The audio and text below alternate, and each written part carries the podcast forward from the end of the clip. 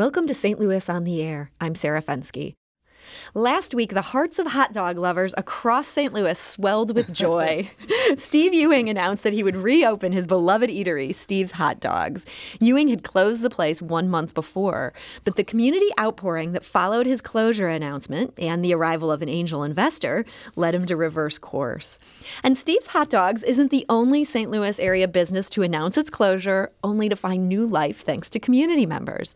West End Grill and Pub went through a similar arc a bit more than a year ago ago. And members of a Belleville Fitness Center have saved the place after its corporate owner pulled the plug. So today we're going to talk about all three happy endings. And to do that, we're joined by William Roth. He's the founder and artistic director of the St. Louis Actors Studio and also an owner of the West End Grill and Pub. So, William, thank you for being here. Thanks for having me. And we're joined by Patrick Mathis. He's a local attorney. He recently became chairman of the board of the new Belleville Community Health Club. Patrick, thank you for being here. Thank you for having me. And last but not least, is Steve Ewing, the owner of Steve's Hot Dogs. And Steve, we're so glad you could make it today. Awesome. Thank you. So I want to start with you. This was such a turnaround. When did you realize, you know what? I'm not quite done with Steve's Hot Dogs yet? Probably that last couple of days into closing. We made an announcement that we're closing and that, well, we're going to be open for the next six days. Come out and get some food before we go. The last couple of days, I'm starting to see people just pour out. I mean, we had lines down the street, and I'm starting to see tons of kids and their parents with their kids and stuff, and people that I've seen for many many years. And so that's that's when I was like, it would be really cool if we didn't have to close this thing down, or if we could keep it going. So that's that's kind of when I was really hoping we'd kind of keep it going. And I understand it was your friend, uh, Danny Eichenhorst, who stepped forward mm-hmm. to say she could be the investor you needed. Was that at all um, because of these lines around the block that she also saw? They they've been behind my business for a very long time, so they ran my crowdfunding campaign to get that shop open, and a bunch of other campaigns for me over the years. So mm-hmm. they've already kind of seen it, and they already believed in it, you know. So when they when I told them that I was closing, they didn't they didn't want to let it go. Mm-hmm. They wanted to help out. They wanted to like, how can we help out? So, William, I understand you had a pretty similar experience over a year ago, and that's with the West End Grill and Pub. What happened there? Well, same thing over the years. We were open for uh, 13 years. And, and, you were a co owner. Right. Yes. There were four of us originally that started it um, the theater and the restaurant kind of at the same time in that whole little complex. and um, so there was kind of just a slow burn over time. You know, it was nothing drastic. I mean, uh, it wasn't a, that we changed course or became a different kind of place. It just, we just simply ran out of cash uh, and, and energy, maybe a little bit.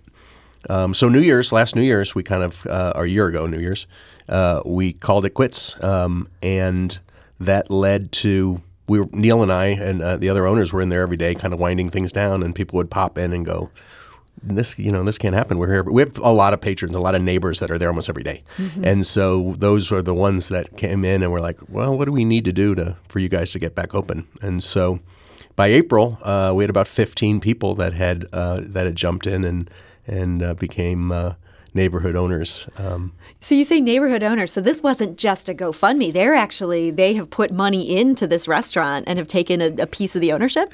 Yeah, they. Uh, I mean, it's hard to just to take money and not give something in return. A bunch of hamburgers. Um, so they did, yeah. They have a small percentage, but are good about not walking in most of the time and acting like they own the place. I mean, they're there to make sure that the, our wine dinners continue, and then they can come in for happy hour or play trivia on Monday, and all the other things that kind of happen as a community hub there in Gaslight Square. So this is not like having 15 new bosses. This is like having some partners. Sometimes it's a little both.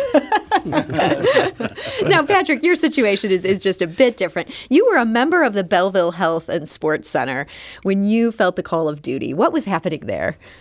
Well, it's the club has been there for maybe 40 years, and uh, Memorial Hospital, which is part of the BJC system, announced uh, about the first of November that they were going to close the club at the end of the year, and. Um, my wife goes every morning at 5.30 i don't. And uh, so she was distraught as were a lot of other members uh, because it's really been Most of the members are local to the west end of Belleville, uh, and frankly, a lot of the members are older. Uh, they have Silver Sneakers programs for older adults and rehab programs, Rocksteady for Parkinson's uh, patients who are using it for Parkinson treatment. And uh, so there were a lot of people very concerned and very upset about it closing. It's more of a I would say it's a health club, a social center, community center. It's about physical health and mental health and social health and a lot of things. So, uh, my partner Kevin Richter and I were sitting around. He, he and I are both members, and he said, "What do you think we can do?" And um, so we kind of came up with the idea of forming a new not-for-profit. We approached Memorial Hospital and asked them if there were a way that we could could uh, acquire the property. Uh, we started talking to them about leasing it for a period to see what we could do to make it work.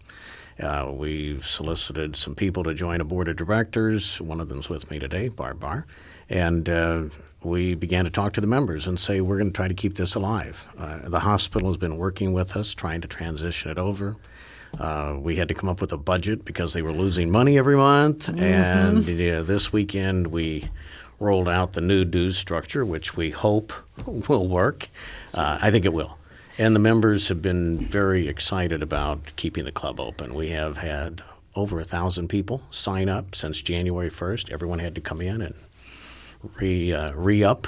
Start from uh, scratch here. Start from scratch. We did a fund uh, a fundraising campaign. We raised over forty thousand dollars.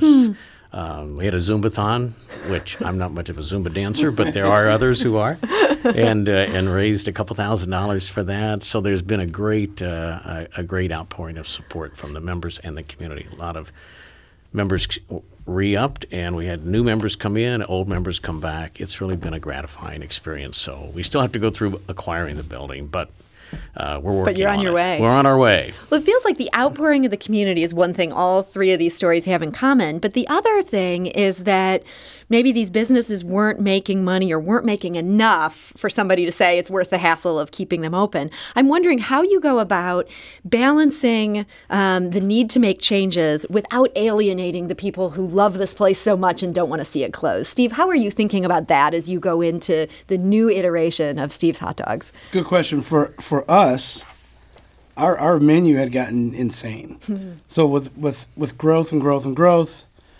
you know, and, and trying to be innovative, our menu got crazy. So we had it was just too of, big, too big, too much inventory, and we start really looking at things. We weren't really selling a lot of things, so that that's the first thing we'll do, or we have done, is we'll clean up that end of mm-hmm. it. So sort of take a cold, practical eye at yes. that menu. Yes. You may have to lose some beloved favorites if they're only one person's beloved favorite. Exactly. Yep.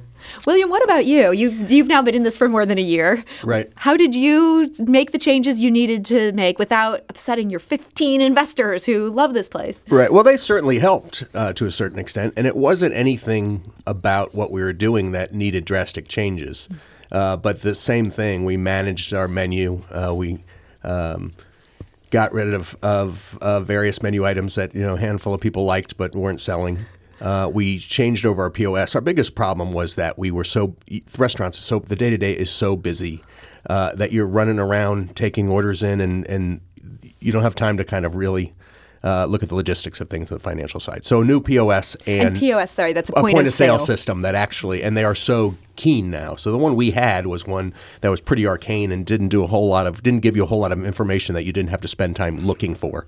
Uh, now we have one that just tells us what's going on and can, hammers on you that this bill needs to be paid and you forgot to get this uh, you know, this menu item's not selling, and you know, you forgot your social media campaign, and this person didn't clock. I mean, it just this sounds like a game you. changer. Uh, it is. It can be. Huge, and yeah. This yeah. is also something you use. Yeah, we, we we have one that's similar, but you, like he said, you you kind of get so uh, involved in the day to day that you that you like like let little things in the back end go mm-hmm. and it mm-hmm. just starts adding up and you start just wasting money right. and so the system kind of forces you not to do that you don't kick that can down the road because it's, right. it's sort of hollering that's right it does and we have you know and so our neighborhood members some have stepped up to look at those things and help take some things off of our plate so that they do get addressed uh, we also I was underutilizing my theater. I mean, my St. Louis Actors Studio does plays on the weekends, and, And just- you're literally right next door for those who yeah, you walk right the bathrooms, and you grab your drinks and walk right into the theater. It's all the same building.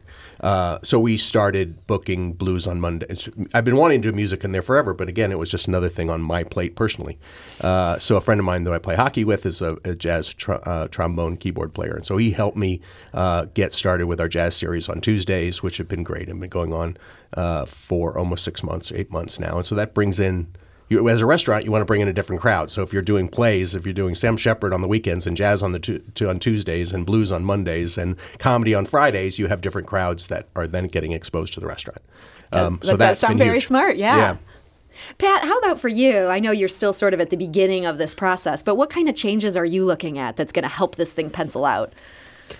Well, uh, I mean the the dues change is an, is an important factor, but we've tried to control that so that no one is suffering sticker shock, uh, and we've been very transparent. We talk to the members. We have open meetings. Um, we explain what we're doing, what we're thinking. And is that something new to have these open meetings? Yes. Oh, okay. Yes, because bef- previously it was owned by Memorial Hospital, and people came and went, paid their dues, and did the classes, did the machines, and and left. Uh, now we've had a number of meetings where we invite all of the members to come. We talk to them about what we're doing, and uh, and we're very upfront that we need to raise dues, we need to cover our operating expenses, balance our monthly budget, and now we're going to work on acquiring the property, and we need to to deal with the hospital on that. So uh, that's been a, a major change, but I think people welcome that. People and get we, that. And we always talk about it as our club because it's a not for profit and um, we've solicited members' input on what they'd like to see in classes, what they'd like to see in new programs. We've had all kinds of suggestions, everything from dance classes to cooking and nutrition classes and new uh, exercise classes. So it's been a, a very open process, and I and the more inclusive we are, I think the better it is for us as a group to succeed. This idea of our club, I wonder if that also can translate into the restaurant industry. If, if it sounds like the neighborhood feels such a sense of ownership here, and maybe with you having been so close to closure and the neighborhood feeling like they played a role in bringing it back, Oh, big time. do you think they're going to have a, a sense of, yes, I need to come out to support this, not just because I want a hot dog, but because I want this business here? I, I believe that. And uh, our crowdfunding campaign to get it open five years ago, uh, we had um, almost 400 donors to get the place open. So if you walk in the shop, you'll see there's a big giant poster with all 400 of those names in there. And so when we were getting ready to close, people come in and they let, they point to their name on the sign, whatever. Like they're they are actually a part of it. yeah, you just had to remind them So of we that. had to remind them a little bit. So it does seem like in St. Louis we have this terrible habit that whenever we announce a restaurant is closing, everybody is just, you know, sackcloth and ashes. That It's so sad to lose their favorite place. But at the same time, they haven't gone there in, in a couple of years. How, William, do you get people to remember that you're there on a day to day basis, not just when you're saying, yeah, we're going to have to close? Yeah, you figure out, and that is the conversation we had with them. You know, like, why did you close? Well, when was the last time you were here? Yeah. Uh, you just got to figure out a way to communicate it with them every single day to where you're not they're receptive to the communication. So whether it's uh, it's a wine dinner, you know, that we do family style, and so that's kind of a, a community based. Uh, we have brew, uh, this brews and books program where uh, publishers bring in books and the and the authors talk about them, and we sell wine with them. So we try to engage the community as as a community gathering place as opposed to just trying to sell them something. Uh, I think is the majority of the email that you get is trying to sell you something. We're just trying to get them to gather and do, uh, and there's no cost to it. You know, generally, I mean, they'll buy something to drink if they want, but it's really more about, hey, there's this book out that talks about St. Louis and the neighborhood. Uh, why don't we check that out? Or hey, there's this play coming up, or or um, you know, we have a celebrity bartender and we're doing something for this uh, this cause or that. Steve Ewing, do you think overall we're just too eager to celebrate the hot new thing? Sometimes we forget about the old favorite. Yeah, there's a lot of noise. There's um, there's a lot of restaurants in St. Louis, a lot of, lot of openings, and the food's all really good. A lot of it's really good. So people have a lot of places to go, and so like he said, you have to find a way to like these are your people. You have to find a way to like be interesting to them, not Yeah. just try to just say, "Hey, I'm here, selling food." Like he said, you just have to be a little bit creative. And out of the box, we were extremely like that, and then you just kind of you start to lose a little energy as you as you keep going. It's like uh, you know, while I'm doing a million things, I don't, I can't be as creative as I used to be, or I don't have that energy. So for for me, I needed a partnership. I needed a partner. So. I was telling them as we were waiting to come on, they, our neighbors sell, saved us from going out of business, but didn't save us from being a restaurant. So there's still the, the daily Yep. grind Yep. of keeping a restaurant open and uh, viable. And and Pat, for you, I mean, you've got the daily grind now of running a health club at the same time that you're also an attorney. You've got a full time job here. If somebody was hearing about this and thinking, "Oh man, there's this thing closing in my neighborhood. I should open and I should turn into a nonprofit in order to save it," would you say, "Go for it"? This has been good. I'm glad I'm doing this.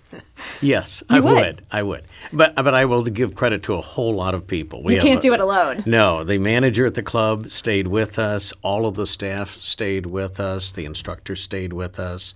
We've had lots of volunteers, and we have a great seven-person board plus another volunteer, Uh, three of whom are accountant types. So they've worked and worked on the numbers. That's a great thing to have an accountant uh, type on your board. So I won't take credit for doing this by myself by any stretch. There are a whole lot of people who've made it happen, and that's that's been the most satisfying part of it is seeing people work together. Well, Pat Mathis, uh, chairman of the board for the Belleville Community Health Club, thank you for joining us today. Thank you. And William Roth, owner of the West End Grill and Pub, as well as uh, the community owners, thank you so much for being here. Thank you for having me. And Steve Ewing, owner of Steve's Hot Dogs. Uh, congratulations. I understand you reopen tomorrow. Tomorrow, yep. All right. So, anybody who's hearing this now and thinking they need a hot dog, Steve's Hot Dogs, Tower Grove East. Getting there. Thank you. All right. This is St. Louis on the Air on St. Louis Public Radio, 90.7 KWMU.